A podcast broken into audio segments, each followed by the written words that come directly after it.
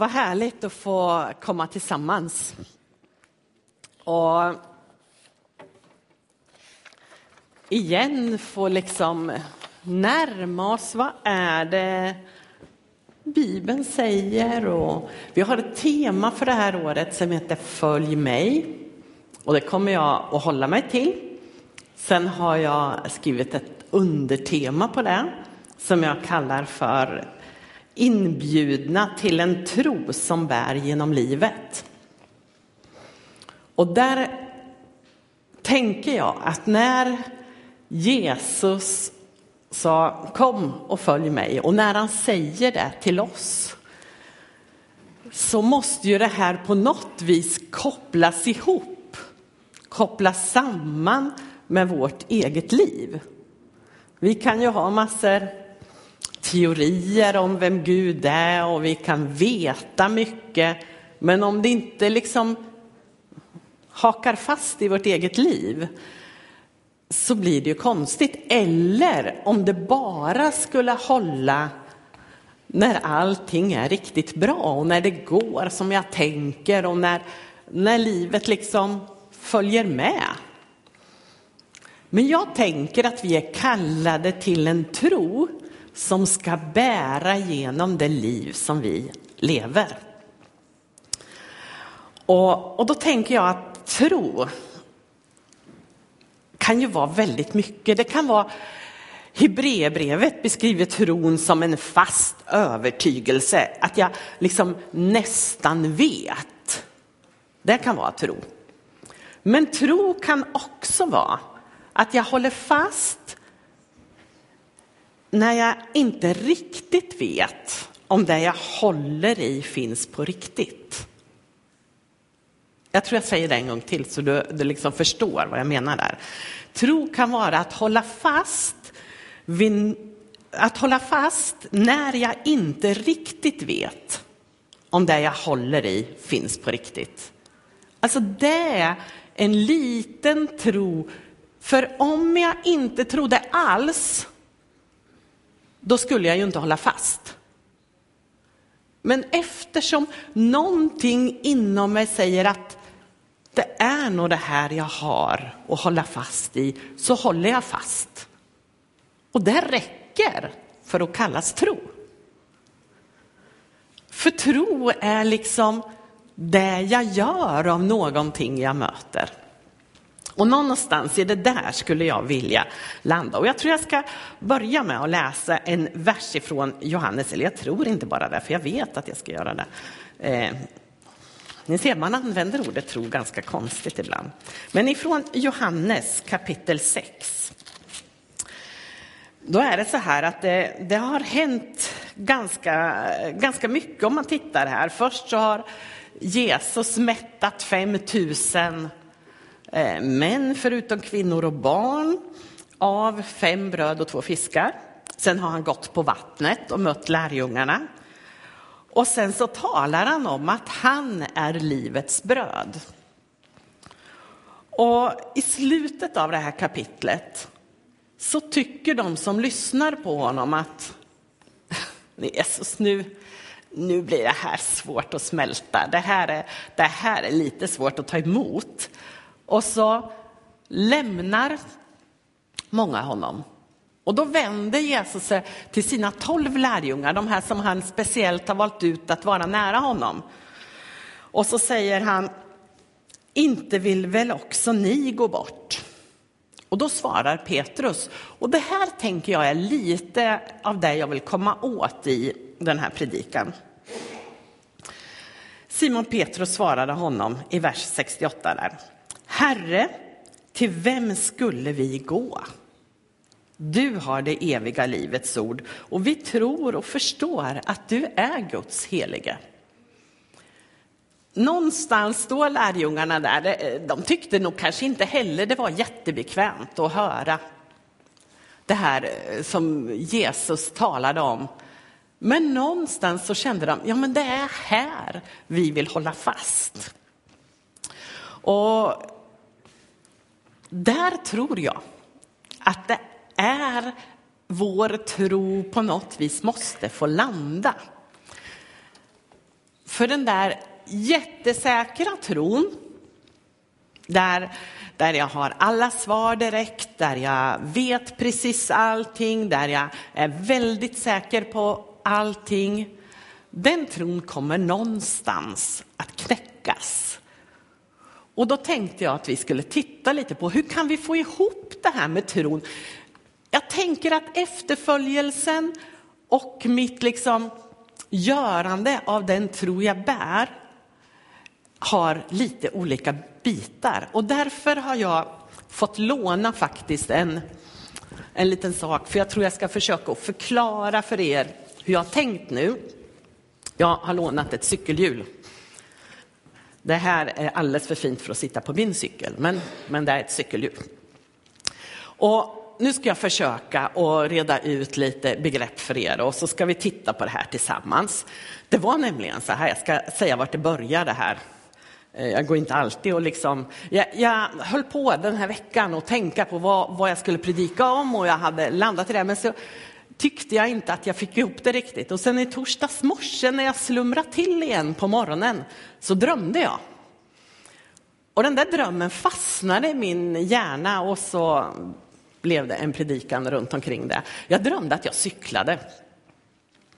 Och jag tyckte att det gick väldigt trögt.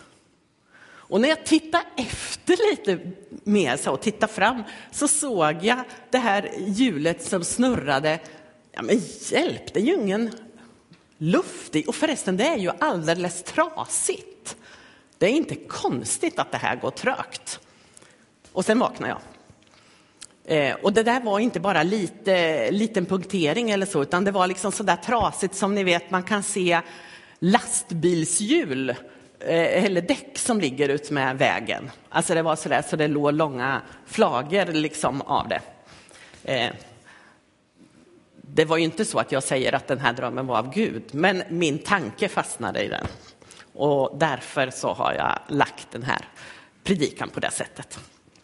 Om jag då tänker att det här ska föreställa ditt och mitt, din och min tro eller livet med Gud helt enkelt, så ska jag snart försöka förklara det. Men innan jag gör det så skulle jag, nej, jag ska förklara lite grann först. Jag tänker att själva livet som du och jag och alla människor får av Gud, det är liksom den här fälgen som är här. Det är det vi liksom tar emot av Gud. Det är vårt. Det är vårt liv vi ska leva. Och då är det ju så att jag någonstans, för att det här ska fortfarande vara runt och inte, inte liksom forma sig precis efter min väg fram genom livet så behöver jag ha ekrar. Alltså jag behöver sätta ihop det här. Det är, inte så, det är inte så lätt att hålla det här runt egentligen. Jag tror det är ett bra hjul och det skulle nog hålla ett tag, men kanske inte för allting. Och då kan man tänka att vad är det jag ska liksom fästa upp mitt liv på för att det ska hålla? Och då har jag tänkt mig att det här kallas för nav i mitten. Så mycket vet jag. Jag vet inte hur det fungerar och jag vet egentligen inte riktigt hur det ser ut här inuti. Men det gör ingenting. Jag vet att det fungerar faktiskt. Och då tänker jag att det här är Gud i mitten. Jag kan ju välja att låta bli att fästa mitt liv i Gud. Det är ju faktiskt helt frivilligt Jag kan försöka att fästa det i mig själv och ha ekrar som liksom sitter rakt över så här. Men jag lovar att det kommer vara lite svårt att få det här att hålla runt då, för någonstans är det liksom navet här som gör att det hela tiden behåller den här formen. Och då ska jag läsa varför det är Gud vi ska ha som nav. Nu hände någonting. Jag, jag pratar, nej, det var det, bra, tack. Eh, saltaren. I psalm 90 så står det så här. Det är Mose som, det står här Gudsmannen Mose som ber. Och så säger han så här, Herre, du har varit vår tillflykt från släkte till släkte. Innan bergen blev till och du skapade jorden och världen. Ja, från evighet till evighet är du Gud. Och då tänker jag så här, jag kan fästa mitt liv i min familj. Jag kan ha det fäst i mina traditioner som vi har. Jag kan ha det i de svenska försäkringarna som finns. Eh, det kan göra livet tryggt och bra. Där kan jag liksom haka fast mitt liv i. Men det är så mycket som är ostabilt med det. Men att få fästa det i Gud som är evig och som alltid finns. Det är säkert. Så där någonstans landar jag i att jag väljer att ha mitt liv fast i Gud. Men hur sätter jag fast det då? Då tänker jag att de här ekrarna, jag hoppas att ni ska förstå mina eh, tankar här nu då. Men ekrarna, att de är lite olika saker i våra liv. Det kan vara de här värderingarna vi har. Eh, det kan vara, vara sånt som jag tycker är viktigt i livet. Och jag tänker att en av de viktigaste sakerna som Gud har gett oss, det är ju faktiskt sitt ord. Och om jag har, har det liksom som, som någon av de här som sitter och håller fast det, då är ju det viktiga med en eker, det är att den sitter fast där och att den sitter fast här. Om den är loss på det ena eller det andra stället så kommer den mest att vara i vägen. För då kommer den liksom, ni kan se det framför er va, med ekrar som sitter på ena eller andra stället, hur de fladdrar. De är bättre att ta bort egentligen sådana ekrar och ersätta med andra som sitter fast både i där och där. Jag tänker att vi har en del ekrar i våra liv eh, som som bara sitter fast i Gud, men som aldrig har landat i mig. Och jag förstår inte riktigt varför de finns där. Och det, det, liksom, det är mest som att de bara fladdrar och far där. Och någonstans tror jag att det är viktigt att, att det får landa i oss. Det du vet om Gud, det du kan om Gud, eller det du tror att du vet. Det behöver du liksom få landa i ditt liv, att det, att det blir en verklighet hos dig. För annars så kommer det ju inte riktigt hålla. Då kommer inte det hjälpa att få det här att gå hela vägen. Jag tänker mig Guds budord kan vara sådana där saker. Vi vet på något vis vad Gud har sagt. Och så ska jag tänka att Håller jag med om det där eller inte? Där kommer lite min brottningskamp med tron in. Att jag liksom brottas med det här. Ja, vad tänker jag egentligen? Kan det här stämma? Vågar jag lita på det fast jag inte riktigt förstår det? Vågar jag tro att det han har sträckt ut till mig är bra för mig? Och en av de viktigaste sakerna, det har vi hört om mycket här, som Gud faktiskt har sträckt ut till oss, det är sig själv, Jesus Kristus. När Jesus kom hit så gick han härifrån ut till oss. Så han band ihop det här på något vis. Och så levde han livet här.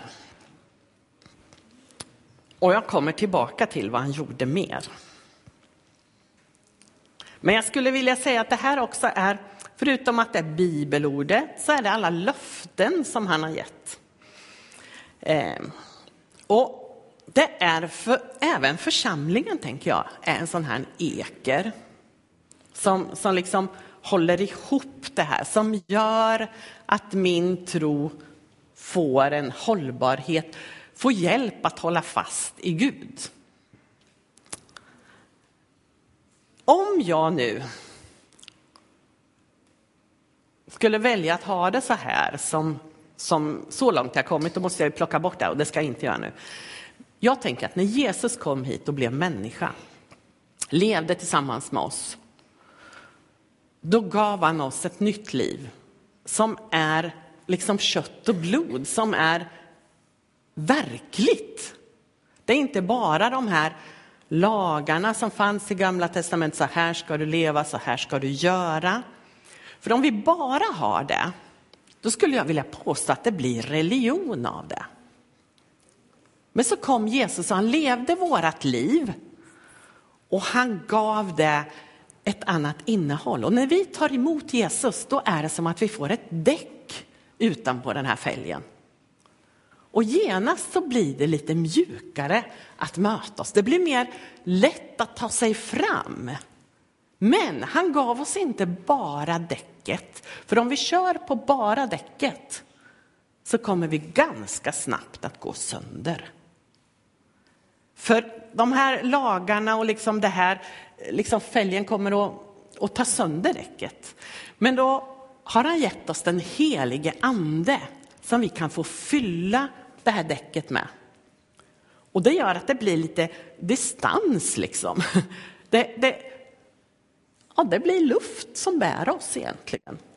Det är ju luften som bär en cykel framåt och som gör att den lätt kan rulla. Den är fortfarande lite smidig på grund av däcket här. Eh, den kommer att liksom ta sig fram med väldigt stor skillnad. Men den här luften den behöver fyllas på emellanåt. Och den behöver liksom eh, förnyas. Fälgen den är där, den, den bör man för det mesta inte göra så mycket åt faktiskt. Visst, den kan få sig en smäll ibland och kan behöva justeras, säger säkert ni som, som cyklar mycket. Jag cyklar bara till och från kyrkan här. Liksom. Det är inte så mycket. Men men ändå tänker jag att det här däcket det, det, kan bli slitet och fast det är fyllt med luft så kan det få punktering. Och jag tänker att det är olika saker vi möter i vårt liv som ger oss punktering. Eh, och då får vi komma till honom som har gett oss det här livet, för han är liksom verkmästaren i eh, cykelverkstaden.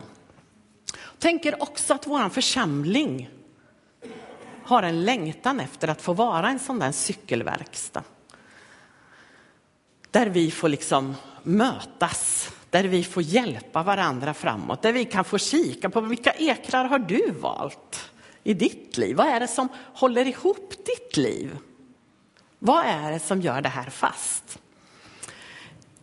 Så om ni nu hängde med i mina tankar så var det här alltså Gud det här är lite värderingar, det är olika saker vi tycker är viktiga och det här är vårt liv. Och så har vi tron på Jesus som liksom gör skillnaden. Det är inte religion, det är en relation vi lever i. Men den behöver ständigt fyllas med den heliga ande. För att få kraft att gå framåt. Nu tror jag jag ställer ifrån mig det här eh, hjulet här ett tag så får ni kika på det. Lite så under tiden jag fortsätter. Då ska vi se vart jag är i mitt papper bara. Tänker jag så här. Att ibland, om vi tänker nu att vi, att vi plockar isär det här däcket lite och ser vad, vad händer med de olika delarna om vi plockar bort dem. Eh, navet har vi pratat om, att det, det behövs där i mitten för att liksom hålla fast allting. Eh, och de här ekrarna behöver koppla ihop mitt liv med det jag tror på, det jag grundar mitt liv på. Då tänker jag att det finns en del sådana här fasta saker i ett hjul. Det finns saker i vår tro som helt enkelt bara behöver finnas där. Det är som en grund vi står på. Och det är, det är en del kanske rutiner i vårt liv. Det är, det är de här sakerna som jag kan luta mig mot. Ibland kan det bli så att om jag inte har det här som är väldigt stabilt, utan jag tänker att min tro handlar väldigt mycket om hur jag känner idag, då är det som om jag bara har den här eh, innerslangen i däcket, liksom bara eh, som kan fyllas på med luft och så blir det punktering och då faller allt. Men jag tänker att vi behöver en tro som liksom bär igenom de här punkteringarna, ibland när däcket trasar sönder och jag vet inte om jag överhuvudtaget tror. Så finns det ett system som faktiskt rullar vidare under tiden jag får läka ihop igen. Eh, och det tror jag att det finns en del saker i församlingen som får vara det i min tro. Därför väljer jag ganska många av ekrarna att vara den gemenskap som vi har här. Inte en gemenskap där vi liksom touchar varann med fälgar eller sprutar stenar omkring oss. Men en gemenskap där jag får korrigeras och möta andra som gör att om jag kommer in i en period i livet när det är väldigt tungt, när livet inte blev som jag tänkte, ja, när det ser ut som det är alldeles söndertrasat, då kan jag bäras av de andra. Jag kan få komma hit till gudstjänst och inte be en bön och inte sjunga med i en sång. Men jag kan få sitta här och låta det få flöda över mig. Det är min längtan att vår församling skulle få vara den platsen dit jag kan komma när jag är så svag så att jag inte orkar någonting. Nu vet jag att det också kan bli perioder när jag inte ens orkar komma hit. Men också då kan du få bli buren av andras tro, av det andra ber, av, det, av vad andra tar till sig och växer i tron. Men så finns de där perioderna när jag brinner av energi och när jag tänker wow, tänk, jag vill faktiskt förändra vår stad, jag vill vara med och göra skillnad. Då får jag vara med och ge det in i en församling, för då när jag ger det så läggs det tillsammans med alla andra och så blir det så stort. Jag tänker i det här kapitlet vi läste i Johannes, det första jag sa där i kapitlet, det var brödundret. Det var en liten pojke som kom med sin lilla matsäck till Jesus och så sa han, här kan du få. Och när jag gör så med min kraft och min energi och så ger jag den in i det här sammanhanget så är det inte beroende av att jag ska orka hela vägen ut. Utan det hamnar i Guds stora famn och tillsammans gör vi mycket. Men det vi också gör tillsammans läggs ihop med Guds stora välsignelse och så blir det något riktigt stort av det. Det här tycker jag är fantastiskt. Att få tillhöra en församling där jag kan få ge min energi in, jag kan få växa, jag kan få blomma i mina gåvor, jag kan få finnas med och samtidigt så kan jag veta att det brister den dag för mig och jag inte orkar eller bara är i en period när jag tycker att nu är det jättetufft. Jag vet inte riktigt vad jag ska tro. Så kan jag få komma och bli buren igenom den här perioden av att det finns andra som just då har kraft och vill göra det här. Men Samtidigt så tänker jag att det här är väldigt skört. Jesus sa en gång i Matteus kapitel 11 och vers 8, ja, jag måste läsa den innan jag går vidare.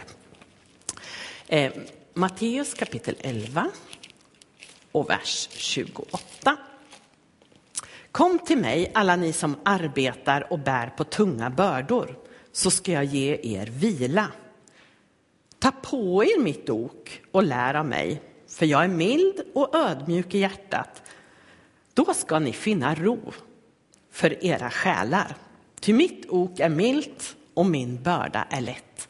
Jag får både komma och lägga av mig hos Jesus och jag får ta på mig och vara med och hjälpa till att bära. Men det är inte någon hård domare som står där. Nu har du sagt att du ska vara med i det här, sköt ditt jobb nu. Utan jag får liksom komma och ge in i den här gemenskapen. Och då skulle jag vilja lyfta just det vi är i precis nu i församlingen. Jag måste få visa er några bilder, för igår kväll hörde ni att vi hade en samling här och det här var någonting som vi inte har gjort, utan vi har gjort eh, Alltså det var första gången vi gjorde det här och det var lite experiment och vi tänkte hur ska det här gå? Och det var några som tog ansvar och gjorde det här. Och ni vet när man kliver in och tar ett ansvar så är man lite så här, hur kommer det här gå? Kommer det bli bra? Och först hade vi bibelskolan här uppe, det har jag inga bilder ifrån. Men sen, Eh, ja förresten har vi några av bilderna är samtidigt, för samtidigt var det barnvakt och då var det lite pyssel för barnen. Och vi gjorde faktiskt mellomikrofoner, vet ni vad det är? Ah, ja, det var ju faktiskt så att det var final i Melodifestivalen, den svenska biten där. Ja, det, sen heter det inte det, brukar min dotter säga. Så ja, Melodifestivalen eh, var det final i igår. Och då hade det ju antagligen varit så att många av oss hade suttit hemma framför vår egen tv-apparat och tittat på den. Så vi tänkte om vi har gemenskap här så kan vi titta på det tillsammans och samtidigt prata och så. Så, så mycket andligt var det i den samlingen, men vi hade det väldigt, väldigt trevligt. Så nu tror jag att ni ska, vi ska se om det funkar med lite bilder där. Ehm, ja, här spelade vi pingis ute i entrén. Ehm, nu är det lite ljust, men jag ska försöka tolka det. Du kan bläddra de bilderna bara. Här är det barnen som eh, pysslar då, då och under tiden de andra fick bibelstudium. Och så leker vi och sjunger lite samtidigt där då. Det är jätteroligt att springa här ute när man är liten vet ni. Här sitter vi faktiskt vid långbord inne i kaféet. Eh, vi beställde pizza och några åkte och köpte. Och så tittade vi då på eh, den där, var på en storbild på väggen. Och ja, här var det pyssel igen. Ja, de där får rulla vidare. Vi hade det väldigt trevligt. Det var alla generationer där. Det var en väldig blandning. Jag tror vi var så där drygt 50 personer va? som eh, hade en trevlig kväll.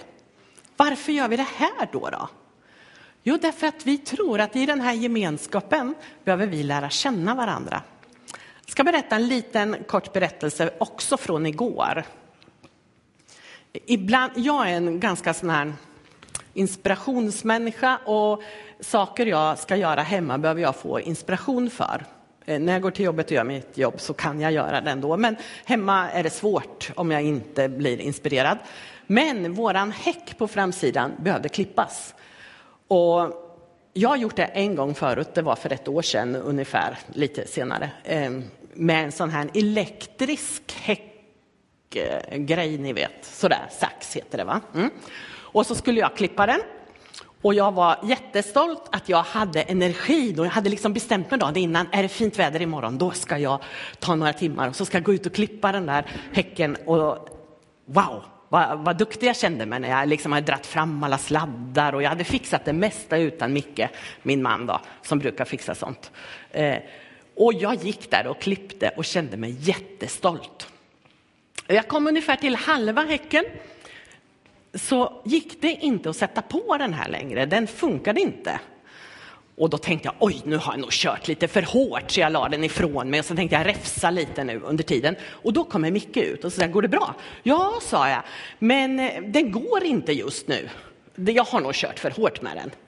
Nej, sa han då och log lite. Då har det nog blivit någon kortslutning, sa han.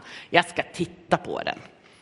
Och så tittade han på den och så bytte han kontakt och grejade och, och fixade. Men sen kom han ut till mig och så sa, vet du en sak, sa han. Det går inte om man sågar i sladden. Eh, och det insåg jag med, att man inte får såga i en sladd. Men nu var det så att det hade jag gjort utan att jag märkte det. Eh, så det var orsaken till att det inte gick. Men då sa han, jag fixar det, sa han. Och då tänkte jag så här, vet du, att när han kom ut med den där hel igen, då hade jag hunnit räfsa undan det första. Och då fick jag så mycket energi av det, att han hade hjälpt mig. Att inte jag hade behövt komma in till honom, förlåt, jag körde faktiskt av sladden och du vet hur det, hur det kan bli ibland. Och jag fick inget skäll av honom, han var väl på bra humör igår helt enkelt. Eh, han sa inte, åh vad klumpig du är, förstår du väl, utan han, han sa bara, jag fixar det. Och så orkade jag göra hela häcken klar. Så alltihopa blev klippt och undanräfsat och jag kände mig jätteglad. Hade han kommit ut och sagt, fattar du inte det där? Förstår du väl att du inte kan göra så här? Vet ni vad som hade hänt? Ha, hade jag sagt, gör det själv då! Och så hade jag tjurat ihop, för så ja, ohelig är jag emellanåt. Och då tycker jag att då kan du göra det själv faktiskt. Du kunde åtminstone sagt, sett att jag försökte. Men så där tänker jag ibland att det är lätt att det blir i församlingen. Vi är olika sorters människor. En del är jättenoga och gör allting jättefint. En del går med på inspiration och det ser ut lite efter att man har gjort det. Det blir inte riktigt lika ordentligt. En del är sådana som sätter igång saker och andra är sådana som är så duktiga på att liksom förvalta och ta hand om och sköta om. Och ibland kan vi ha lite svårt att förstå varandra i det där. Och så istället för att liksom avlösa varandra, komplettera varandra och hjälpa varandra så kanske det kommer ut lite för mycket vassa ord och så orkar vi inte göra färdigt. Därför att luften liksom gick ur oss. Vi fick punktering helt enkelt. Min bön och min längtan nu är att det skeende som är i vår församling där vi börjar få lite tro, det här ska hända, nu vill vi. Be för det, var rädd om det, se vart finns de där? För ibland så tror vi att de här som sätter igång och startar, att de är så stora och starka. Men vet ni, ingen av oss är stor och stark. Alla är vi bräckliga människor som behöver varandra, där vi kan få hjälpa varandra och uppmuntra varandra. Vi kan få korrigera och så ibland, men då ska vi först ha älskat varandra väldigt mycket. Så står det i Bibeln faktiskt. Så jag skulle vilja att du är med och ber för det som händer i vår församling.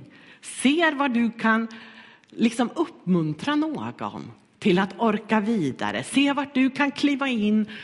Och för det behöver vi lära känna varandra. Då är en sån här generationshäng, det kallar vi de här gångerna när vi ska träffas. Jätteviktigt att vi får lära känna varandra. Att vi ser vilka vi är. Och är nu du inte en jättesocial människa som tycker att det blir så jobbigt och stökigt när man är så här många, ja då har vi hemgrupper. Då kan man få vara i en liten grupp där man kan få lära känna och där man kan få växa i sin tro. Och man kan få blomma och få använda sina gåvor. Men hur ska jag då hitta en rytm i mitt liv, tänker jag, som gör att jag har både, både det här stabila och stadiga och jag har det mjuka och jag fylls på av den heliga Ande. Då tänker jag att det finns en del saker eh, som man kan göra åt det. Hur många av er brukar tänka och ta väldigt stora beslut för att ni ska gå och borsta tänderna på kvällen?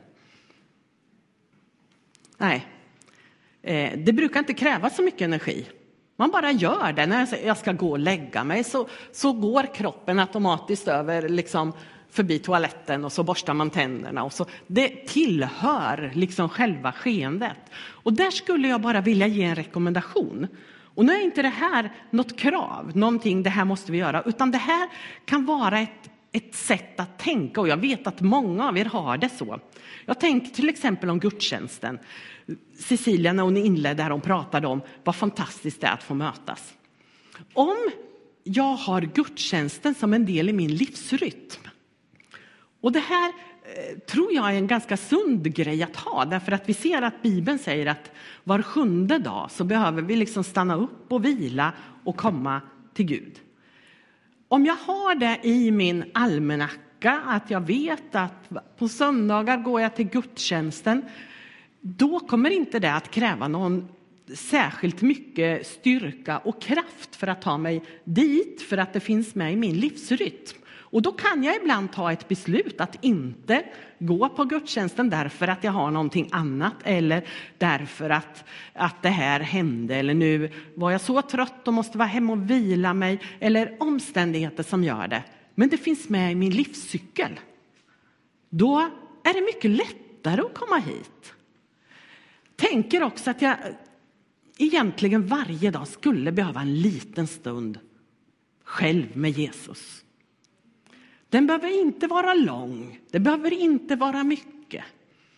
Men kanske någon sån här bibelvers som vi bad tillsammans här i början. En liten stund där du liksom lägger dagen i Guds hand eller tackar Gud för dagen. Du kan göra den där väldigt individuell, men få med den i din liksom rutin. För då kommer den inte kräva någonting. Man brukar säga att det tar ungefär sex veckor räcker att skaffa sig nya vanor. Så det kan vara lite jobbigt i början.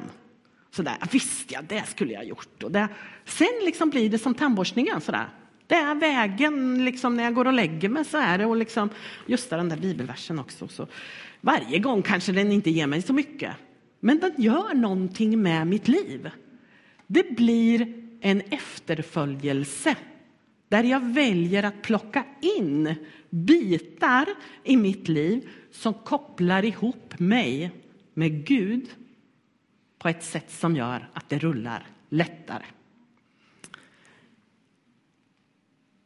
Det är inte så att du ska få dåligt samvete om du inte går till kyrkan någon gång. Eller inte tar fram din bibel och läser eller oh, nu har jag inte bett. Därför att det är inte så att du behöver bära din tro. Tanken med att tro är att tron ska bära dig. Du behöver inte gå i försvar för Gud. Det är Gud som tänker försvara dig. Ibland tror jag vi tänker lite fel här. Och jag skulle önska att du idag fick slappna av i att din efterföljelse handlar om att vara med och bygga Guds rike. Men det handlar inte om en massa krav. Jag tror att det är faktiskt ekrar som du behöver klippa bort i ditt liv, alla de där kraven du har. Utan istället komma till Gud och känna Gud, du har ju gjort allt för mig. Jesus, du gav ditt liv för mig för att jag skulle få liv. Och nu vill jag dela med mig av det här. Jag vill att det ska finnas en miljö dit människor kan komma och få tag i det här. Där skulle jag önska att vår församling, precis som alla andra kyrkor och församlingar, kan få vara oaser dit människor kan hitta fram till källan Jesus Kristus. Men det måste börja hos dig. Din tro ska inte vara en religion av lagar och regler du måste följa och få dåligt samvete så fort du inte följer dem. Ditt liv ska inte heller bara vara byggt på känslor som lätt blir punkterat av vad andra säger. Men du ska fortfarande vara mjuk och ömtålig. Och du kommer att få punktering under livet ibland. Men det är inte så farligt.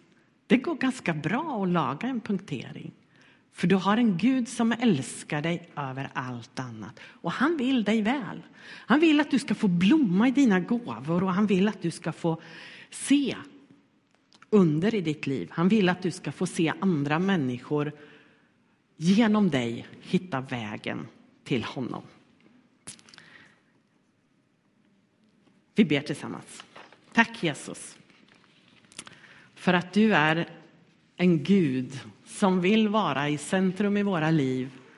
Inte för, på ett vis för din egen skull, men därför att du vet att våra liv håller bäst när det är dig vi har i centrum. Hjälp oss att inte bara se det tunga, budord och allting, utan hjälp oss att ha det som en fast grund som på något vis får hjälpa oss att rulla vidare när det inte känns som att vi kan göra det. Tack för att vi kan få vara med om och bli burna av din nåd och av varandra och av gemenskapen. Tack för att du vill hjälpa oss att hitta de där sakerna i livet som gör att vi kommer till dig och blir påfyllda av din heliga Ande gång på gång på gång. Tack för att du vill hjälpa oss i vår efterföljelse. Hjälp oss att ha en tro som bär igenom livets omständigheter igenom livets svårigheter och blir starkare och fastare av det. Tack för att du är här just nu. Amen.